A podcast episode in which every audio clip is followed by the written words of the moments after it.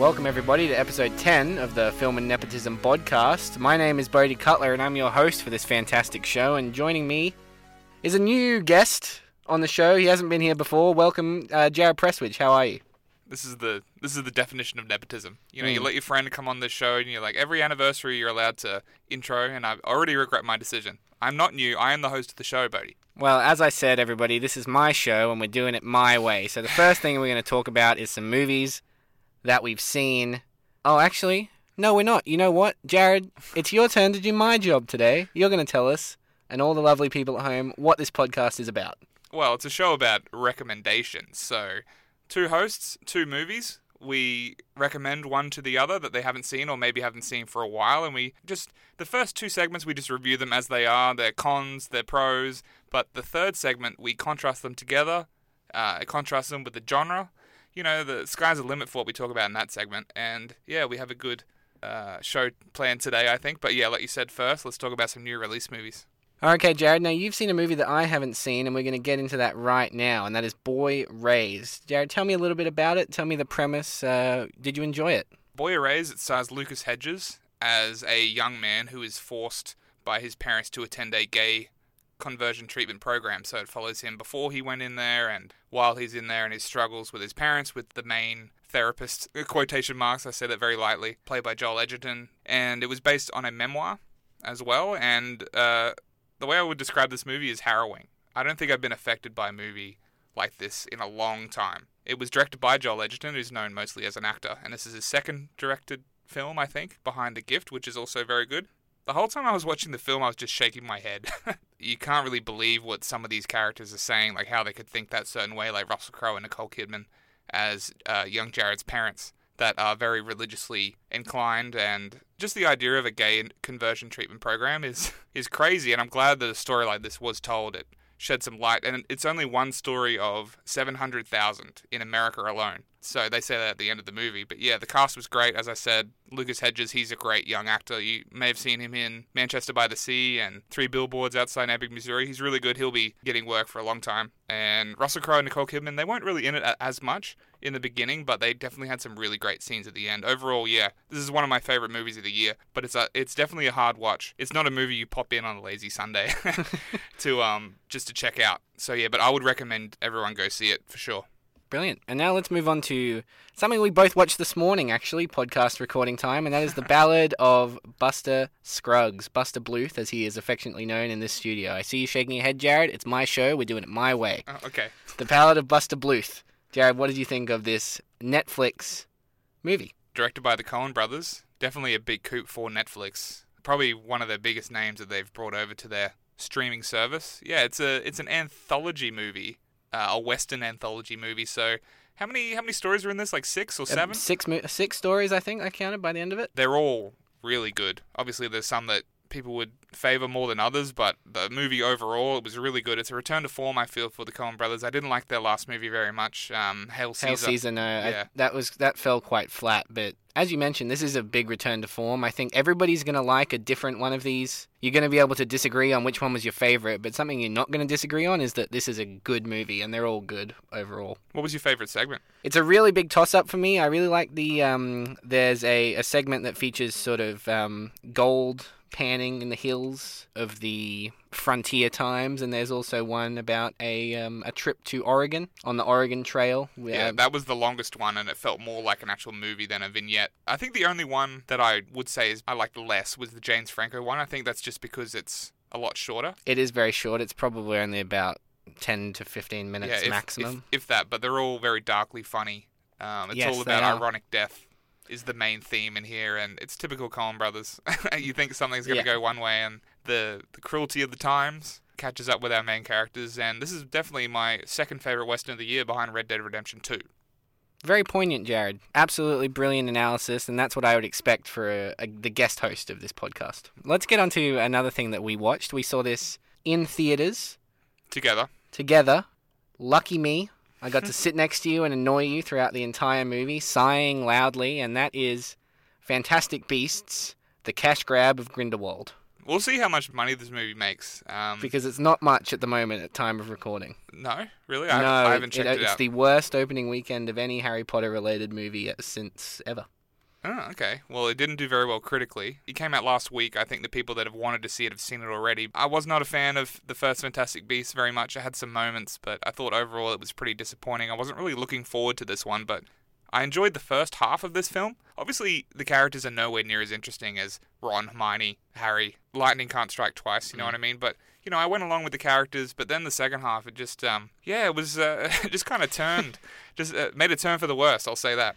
You're going to like this movie if you're a fan of the Harry Potter universe in which it is borrowing lots of its material from. And I'm totally comfortable in saying that if you are a fan of the Harry Potter universe as a whole, you're going to like this movie because there's a lot in there to satisfy you. But it is also the absolute clutch that this movie clings to to try and remain consistent throughout the movie, and it totally falls flat in the second half. Jared, you're totally right. The last hour of this movie is incoherent and sloppy, and the um, plot is almost non existent in this movie. In fact, it's really hard to remember anything about the plot a few days after seeing it because it's so forgettable and it's so bland. I enjoyed the middle section of this movie when there was more action, there was more um, cohesive storytelling going on, but it really falls off at the end of the movie from a critical perspective. It just does what so many blockbuster sequels do. They just try to cram way too much in there. There's so many new characters that get introduced that go nowhere. I remember there was some uh, some asshole wizard that just came out of nowhere. It's like typical Scamander, and he went nowhere. I don't know what his deal was. Also, Credence played by Ezra Miller. I think he's one of the worst characters of the last like ten years in film. Oh, I, I can't I can't stand Credence. Whenever they whenever they cut to him, and he's so important as well, which you find out in this movie. Well, and he was in the last one as well, but I, I couldn't I can't stand him. It was such a waste of Ezra Miller's talent too.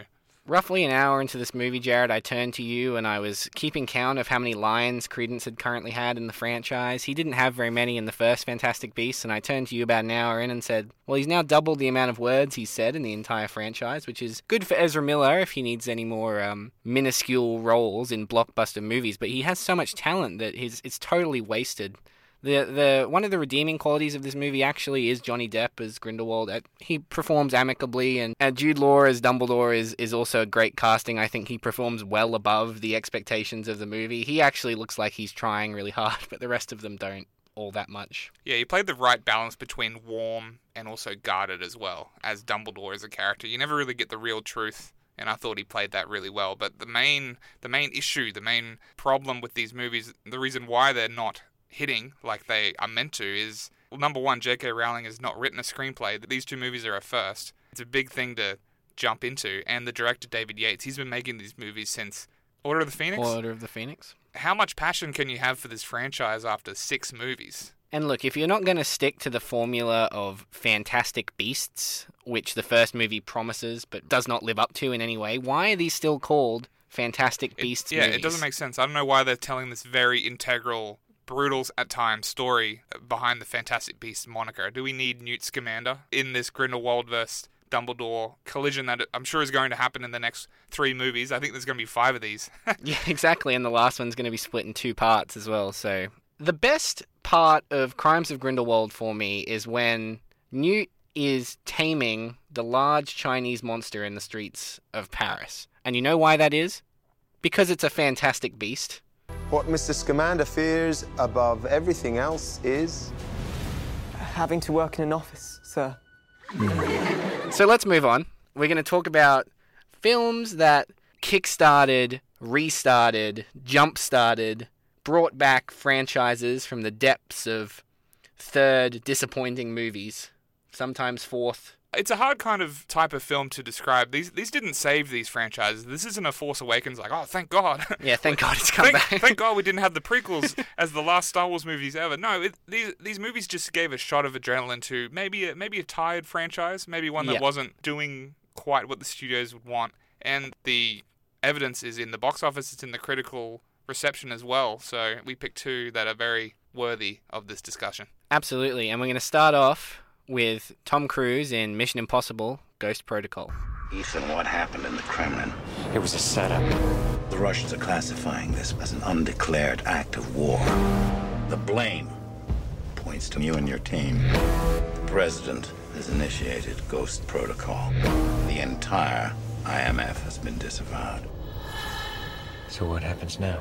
Mission Impossible Ghost Protocol sees our return to Ethan Hunt, Tom Cruise's character from the first three Mission Impossible movies, in a race against espionage and stopping his team being blamed for attempting to blow up the Kremlin, which is a very big deal in Russia because espionage, political. I'm actually not doing this movie justice. It's actually really fun, really action packed. Jared, talk to me a little bit about Mission Impossible Ghost Protocol. Well, the franchise has been around since '96. I think the first one came out. It's been a long time. Yeah, it's a long time. Tom Cruise pretty much still looks the same, but he, he does have he does have long hair in this one. I said this in episode five that long hair Tom Cruise is the best type of Tom Cruise. Very true. No arguments that I will Still accept at this with you. time. Okay. All right. Well, anyway, Mission Impossible three it came out uh, maybe like six years, five years before number four, and it made three hundred ninety-seven million dollars worldwide, which is fine. Like it's pretty good. For a blockbuster spy thrilling franchise, a third and at the time final installment, I think 400 million thereabouts is, is to be expected. But Mission Impossible Ghost Protocol made six hundred ninety-four million dollars worldwide. Now that's that's quite a jump. That is a big jump, and there's probably a good reason why. Rogue Nation made around about the same, but Mission Impossible 6 that came out this year made nearly 800 million. So this one was really, as we said, a little like uh, jump start to the to the franchise there. These movies from four onwards received very, very well. Um, Ghost Protocol is a 93% on Rotten Tomatoes. The other ones uh, that came after are very around that area as well. Yeah, in the in the low 90s, and um, I'm not surprised because they do the the right things well, and they do the stuff that they're supposed to do, and they give you the action, the suspense, the crime, the drama in spades. They just keep giving it to you over and over again, and this movie is just non-stop. There is action set piece after action set piece after action set piece in this movie. This is one of my big regrets. Uh, not seeing in the theater, uh, just for that Dubai scene alone. I'm sure we'll talk about that scene a little bit later. It's crazy the action in this, and it really set the blueprint for the sequels going forward. But this one really perfected it. It it's kind of a shame that it took four movies for them to be like, oh, that's how you do it. Oh yeah, I guess uh, we just plonked Tom Cruise in a crazy situation and put it on all the posters and promotional material. I like number one. I like uh, Mission Impossible one fine. It's, Yeah. it's good. Number two is awful. I hate number two. Number three is fine as well. I think Mission Impossible one is better than three, but this one is just a whole nother level. I think the main thing, the the biggest strength for this movie is its team dynamic. Ethan Hunt, he always had people with him in the movies before that, like love interests or whatever. Witty but, but he, wa- sidekicks. but he was mostly by himself, Mm. and I feel like he's propped up and supported well by his supporting cast. Simon Pegg, he wasn't number three, but he's in it more here, and uh, Paula Patton as well, and Jeremy, Jeremy Renner, Renner as well. both new to the franchise. And it's disappointing that Paula Patton never came back. The end of the film had them being like, "We're together, we're in this group," but then she never came back. No, and uh, similarly for Jeremy Renner, I remember when this movie first came out, there was a lot of conjecture that he was actually going to be taking over the franchise, which of course doesn't happen in this movie, and he actually plays a really interesting and, and fun role in this movie. He's never a villain, but he's a foil to Tom Cruise's Mm. character. One big thing that I like with this movie is that nothing works. it's kind of um, thematic with what Ethan is going through. Like Ethan's sticky gloves, they don't work when he's climbing up the tower. The mask maker fails, or you know, there's a freaking sandstorm that, that, that rolls in just when he's trying to chase after the main bad guy. Making the audience think that anything that can go wrong will go wrong is action movie filmmaking 101. Mm-hmm. You know that Ethan Hunt is not going to die at the end of this movie, but everything just always goes wrong and it keeps your attention. Yeah, exactly. And providing foils throughout the movie is, uh, yeah, like you mentioned, 101 technique to building suspense, building action credibility, which is paid off pretty much throughout the entire film. And I want to talk to you now about the Dubai scene, Jared. That is a the cornerstone of this movie. It is the for me the most exciting. When you see something like this, you are totally amazed. It's a brilliantly shot sequence. It's absolutely beautiful, and you realize that Tom Cruise did it himself. This is him. This is him up there. Yeah, this is the first. Like, well, what's he doing now? Oh, he, he's hanging out of a plane. Yeah, exactly. That's It's- number it started five. that kind of trend. He's always done his own stunts, but this is like crazy stuff. Hmm. Mission Impossible One's main scene is you know him kind of breaking in. That's what the that's what the movie's known for. But these stunts in this one, four, five, and six, they're insane. Especially considering how old the guy is. He's almost sixty, isn't he? Yeah, he is. He's he's an old man now. Sorry, Tom, if you're listening. But I mean, even for the sixth movie, he broke his ankle filming one of his own stunts. It was delayed by three months while he recovered, and those are the uh, the prices you have to pay. You know, uh, when I was younger, it wasn't necessarily Mission Impossible. It was things like uh, Jackie Chan movies, who did his own stunts, and you would see in a lot of outtakes him hurting himself, and it's really impressive. It does on a rewatch elevate the movie a little bit more, not a significant amount, but when you sort of see something like that for a second time, you go, wow, Yeah, you kind of take a step back, being like, how did they do that? How did they make Yeah. that happen? exactly. And I want to talk about Brad Bird as well. Brilliant director, absolutely fantastic. He's got some amazing scalps. Uh, the Incredibles, both Incredibles movies are. are Ratatouille, hit. one of my favorite Pixar movies. Well, there you go. And you know that he was hungry to make his live action debut. Uh, he, he put everything into this movie. Um, It shows, yeah. it's just too bad that Tomorrowland was a bit of a flop. I didn't like that movie very much. Yeah, Mm. No. he, came, he came back with The Incredibles 2 this year that I thought was very good. Yeah, and he does a great job. This movie is shot brilliantly. It's exciting. You you really see, as you mentioned, he puts his all into everything that's going on, from set piece to chase across continents and towns, and you just really you really feel the suspense. And Simon Pegg, one of the unsung heroes of this franchise, I think he really sort of lifts it to another level. He's so funny in everything that he does, especially this movie as well. I think the only uh, downside to this movie is the villain. Well, I don't even know if it's downside uh, with the villain being very weak. I don't really know what his his kind of plan was. Uh, I don't know. like I think he was meant to meant to be some sort of martyr or something like that. But I'm not terribly disappointed with the villain uh, not being as effective because it just takes away from what we want to see, which is the supporting cast with Tom Cruise go through and try and save the world. Like five and six try to develop a sort of nemesis to Ethan, like Lex Luthor to his Superman, and I found those sections the weakest part of both films. I just prefer the films to just focus on the team working together. This one suffers from what many people refer to as Marvel villain syndrome, where it's just a guy with weak motivations, just doing something never to return again. He just pushes the pushes the protagonist to their next uh, destination. They're like, Yeah. "Hey, come and get me. Exactly, but it's successful and it works. it works in spite of him being a weak character. This movie is still good. I really like the Kremlin break-in scene near the beginning. And do, do you think that Russian intelligence, like real Russian intelligence, actually watches these films, being like, "Yeah, the only Americans can't break into." Oh, oh, what's the sheep turns into a wall? Oh, your Russian accent is not great, Jared. I gotta be honest with you. Puny Um, Bodhi. Puny. I'm not sure. I can't comment on if Russian intelligence watches these kinds of movies. oh, that is funny to think about, though. Definitely, the the Kremlin scene and the the the plot of Ethan and his team being blamed for stuff that they didn't do is a recurring theme in a lot of stuff like this. Um, it works. It works for a good reason.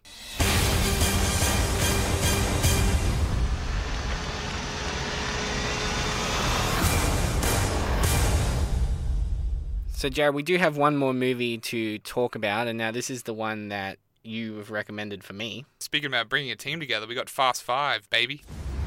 All right, listen up. The men we're after are professional runners. We find them, we take them as a team, and we bring them back.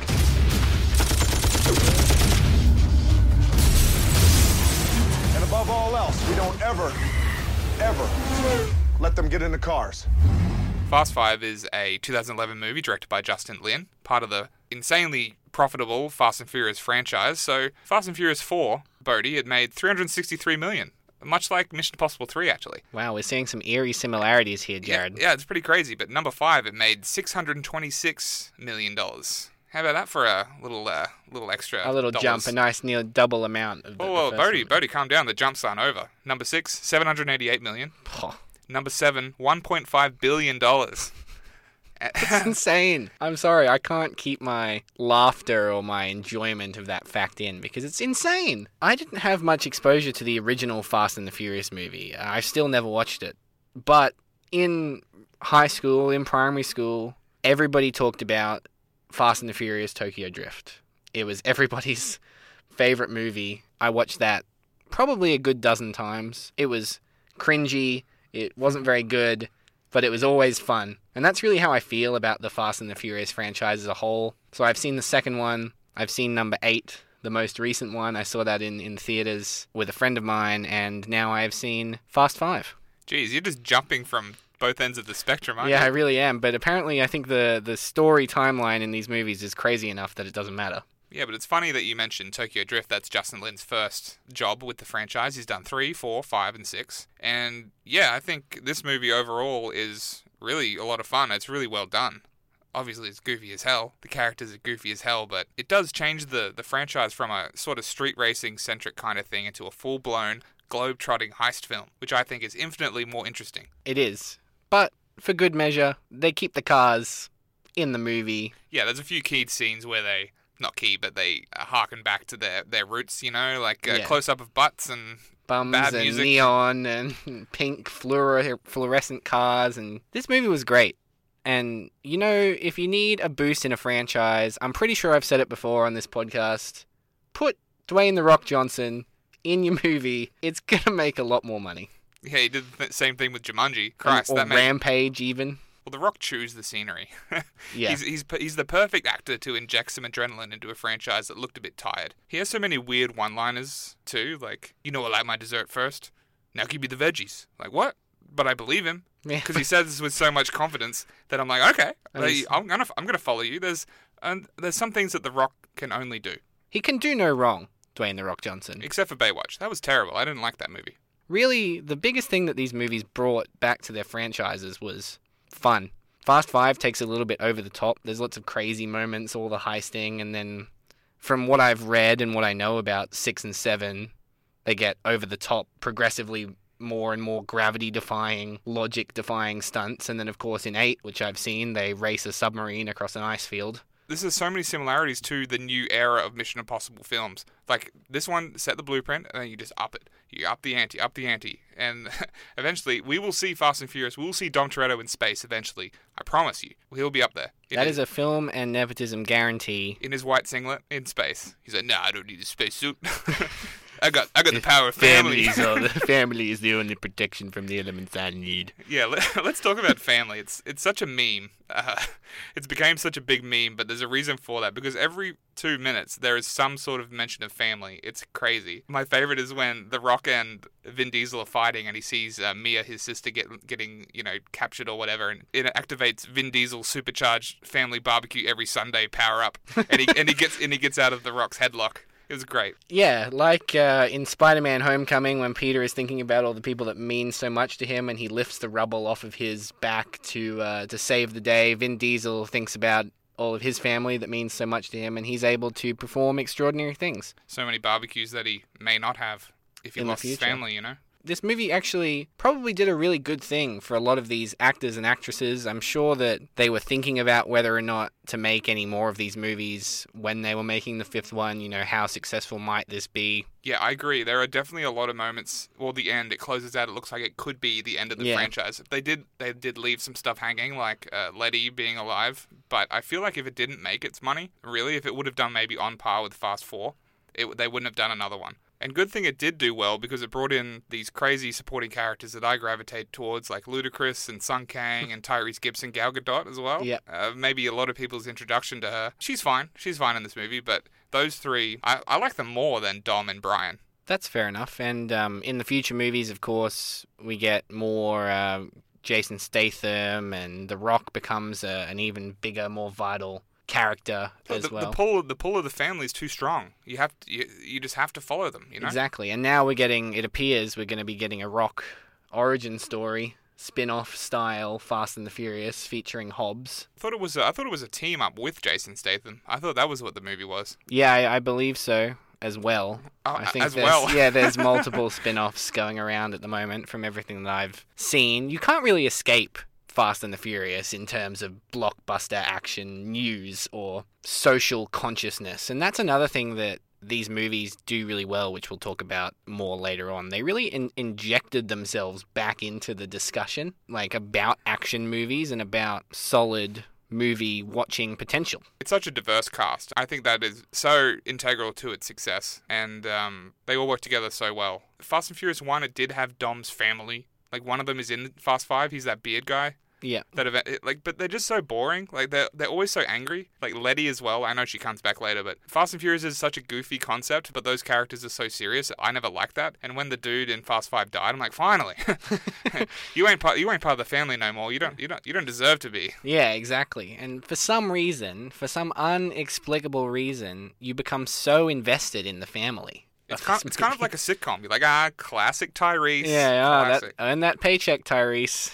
Good man. I recommend this movie to anybody that is on the fence about Fast and the Furious movies or if they've heard bad things or that the movies themselves are dumb. From a critical perspective, it's okay. It's pretty fun, it's pretty enjoyable.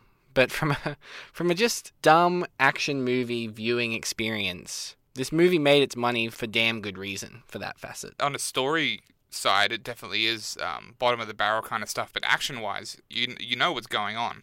And, yeah, exactly. And I don't know how they did this because the whole movie it leads up to this end uh, chase where two cars are attached to a giant safe and they wreck the city and probably kill millions, not millions, sorry, they just kill many people, Yeah. women and children included. Yeah, all throughout Brazil. That sequence is insane. I, I just love also that the Fast and Furious team they're like, they're just like in these nondescript warehouses even when they they get found out and then the next scene they're just in another warehouse. I'm like how do they find these warehouses? Is hmm. that just next door? Maybe there's just lots of them in Brazil. You don't know. Yeah. So the checklist is bring in interesting characters. Tick. Bring in the Rock. That's Big it. tick. That's all you. That's all you need, and and you double your money. You're in my world now. All right, guys. Well, it's that part of the show now where we do a bit of contrasting and chat about some of the similarities and differences. We really want to dive into how movies like this revitalize franchises, or at the very least, a steroid shot to the arm to bring it back. Those big hulking Dwayne Johnson muscle arms. I just zoned out. Why are you talking about Dwayne Johnson's arms again? Look, Jared, the most important thing is that we're going to talk about some similarities and some franchise specific questions and concerns that we have. So, talk to me a little bit about franchises specifically. These two franchises now are so similar in their trajectory. I feel like Mission Impossible was better in the in the early stages than Fast and Furious, but I only just realized when we were talking right now how aligned they are together in terms Yeah, of they money, are. in terms of how it's critical, uh, reception improved, just the action is filmed similarly. Obviously, Mission Impossible's action is way better. You know, there's only so many things you can do with cars. Yeah. But the main thing is they brought in a supporting cast that the audiences can grasp onto, having likable characters. Hmm. And it shows that character, more so than action, is going to bring people into the theater. And if you have likable characters that you actually care about, the action is going to be better as well. So hmm. there you go. These movies sort of came out, you know, 2011. They really sort of jump started it just as a similarly blockbustery action world was taking shape as well. And that I'm talking about there the, the Marvel Cinematic Universe. And those movies really brought a lot of character driven action back to the box office. Not that we didn't have it in the first place, but it really sort of jump started the, the need and the desire for group ass kicking, if I can use that term. It symbolizes a new look for movies as well. If you go back and watch Phase 1 of the Marvel Cinematic Universe, they look very different than they do now. Yeah, very true. And I feel like from Phase 2, which is Iron Man 3 onwards, they all have the same palette. And I and the palette is very similar to Mission Impossible. I think it just found its time period. You Yeah. know, you couldn't do that stunt on the building in Dubai in 96. And every single film had a new director. The second one's directed by John Woo, and it just doesn't work for the character or the, the whole franchise. It's kind of slow motion, brrr, that Mm. crap. just everything just sort of slows down. And J.J. Abrams in number Mission Impossible 3 directed that one. It wasn't very polished and it was very it's very dated, I think. Mission mm. Impossible 4 it just has a clean palette. For better or worse, you might like one or the other. There's obviously there was a lot of good action movies that came out in 2002, 2010. But yeah, these two maybe they jump started this kind of style and it's because of their success, maybe, maybe not. Yeah, I think they play off each other well, or at the very least, the box office and the audience, this is what they wanted. These are the kind of movies that they wanted, and clearly it shows because these movies nearly made double their predecessors. These movies aren't necessarily next gen, they're not necessarily cutting edge. They're not remakes. They're going in with a different formula, a formula that executives and movie makers saw was working with audiences, and they pushed it, and they brought in the right people. They brought in the right just everybody. They brought in the right cast, the right directors, and they they kicked it up the ass. and now here we are. They're reboots from a filmmaking standpoint. not- Yeah. they, it's kind of like if you have a sports team that did really well and then it's it kind of went down. You need to clean out that roster. It's kind of the same thing. They just got a writer that worked for the Fast and Furious franchise, Chris Morgan. He's written them all since number three, and director Justin Lin, who's done three, four, five, six, and they brought in others after that. But it's all because of him. He he started a style, and all they have to do is follow that, and it's going to make money. the the most important thing to glean from this is that what works for audiences has changed uh, a a lot, and that is evident with uh, Mission Impossible: Ghost Protocol and Fast Five. You know, they sort of heralded, or at least uh, helped herald in, a very new filmmaking experience and viewing experience for for for moviegoers all over. All right, Jared. Well, before we get out of here, I do have a bit of a surprise for you. Oh boy. And for our 10th episode, for my first episode hosting the podcast, it's time for a fan favorite segment, I'd say. And that is mail and nepotism. Oh, well, luckily I had some notes here already, Bodhi. And this first uh, review is from Ben. Thank you, Ben, for writing into the show. And he says, Great podcast. Could do with some feminine influence to cut through the big dick energy exuded by the boys. Uh, I- I'd say that's fair enough. And that's interesting because a lot of my favorite podcasts have three hosts. And I was actually thinking about doing a three host show, but I couldn't really find anyone else that would want to commit. But Bodhi has all the time on his hands. So I just grabbed him in. He doesn't even know much about films, but you know, he's here. He shows up. I guess I'm here every week, and that's the best thing about me on this podcast. Yeah, but if we were to have three, I would definitely bring in a female voice. I'm thinking we might do some more of that in the new year as well. Maybe bring in some guests and stuff. Yeah, um, you know, eventually we're going to get to a point where our formula gets tired. We're going to sell out. There's going to be ads. There's going to be guests. There's going to be drama. There's going to be explosions. We're really going to sort of go into some sequelitis.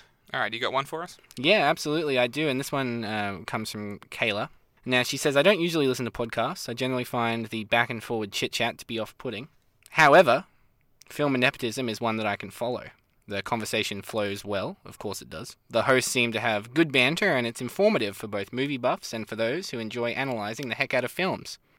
Thank you very much for that, Kayla. Yeah, what a lovely bit- review. Yeah, it was a bit long-winded, but that was nice. Yeah, very lovely. You know what? Really appreciate it. Well, the next one I have here is from Alexandra, and she says, "Film and Nepotism is a show for anyone wanting to know what a podcast directed by Quentin Tarantino would look like. Excellent dialogue, memorable characters, and intense violence. Five stars." I appreciate that. Uh, Quentin Tarantino is one of my favorite directors, but is she trying to say that we're plagiarizing from other people? Yeah, we've been stealing stuff since the 70s. All right, uh, now this one comes from Lisa, and on our original mailbag and nepotism segment, I mispronounced your name, and I'm very sorry for that. It will not happen again. This one says, My little Hercules, oh, how Oh, are Jesus you? Christ. Haven't seen you for a while, so come over for dinner soon. Mummy misses you. XO, XO. Well, Jared, my mother's name is Sally, so I guess this one must be directed towards you. you know, I'm not embarrassed. Mum, look, I've been busy. I've been, I've been busy with the podcast. You've been hearing them all. I don't know how many times I have to tell you that I'm busy, okay? Look, Lisa, if it's any consolation, I'm happy to come over for dinner anytime. Okay, our final one is from two people. It's a duo review, Bodhi. Oh wow, our first duo review. It's from Reese and Rochelle. A little bit of R&R, it never hurts hmm. anyone. I think Rochelle writes this one, and she says, Reese always puts this on in the car when we are driving around playing Pokemon Go. Oftentimes, Bodhi is in the back seat when we do it, but that doesn't deter him. Oh yeah. Great podcast. It's funny, and recommendations are always welcome for us newlyweds. Five stars. Wow, Bodhi, Yeah, are you are you just jumping in people's cars and showing them the podcast? Look, guerrilla marketing is something that I learned in my job that I acquired in the middle of the year, and this is how it's got to be done, Jared. Sometimes you just have to get into cars and get people listening to the show however you can. Well, I appreciate everyone writing in. I appreciate everyone for listening. This is a good milestone for us. This is 10 episodes. It's mostly our friends that are watching it, so hello, friends. Hey, friends, look, we really, to be serious before we end off, we really do appreciate anyone that does listen to these shows. Um, you know, Jared and I really wanted a creative outlet in some way. You know, we had dozens of ideas about what we could do, but uh, having a place to, to chat every week, talk about movies, and, and talk about some of the things that we've seen and how we feel about franchises is uh, been really great for me, and I, I hope it's been great for you too as well, Jared. Yeah, it's been alright. So anyway, you can find us on Facebook. You can find us on Twitter. We're available to be listened on any of the podcast things like iTunes and SoundCloud. And I do want to announce that we are on Spotify now. We are on Spotify. It's only taken four weeks, but we finally got there, and it was all thanks to constantly emailing Spotify support. Thanks, Greg, from the support team. I appreciate that. So a lot of people were saying, "Oh, is it on Spotify?" Ah, I won't listen to it if it's not. So now it is. No excuses, okay? You, Guy listening on Spotify. mm, you got what you wanted. You happy now? Let's wrap it up. Let's get out of here. We're all done. So, thank you very much, Jared, for letting me host the show. Next week, I'm sure to be ribbed on greatly. Ah, come on. It's all in good fun. My name has been Bodhi Cutler, and for my co host, Jared Prestwidge, thank you very much for listening.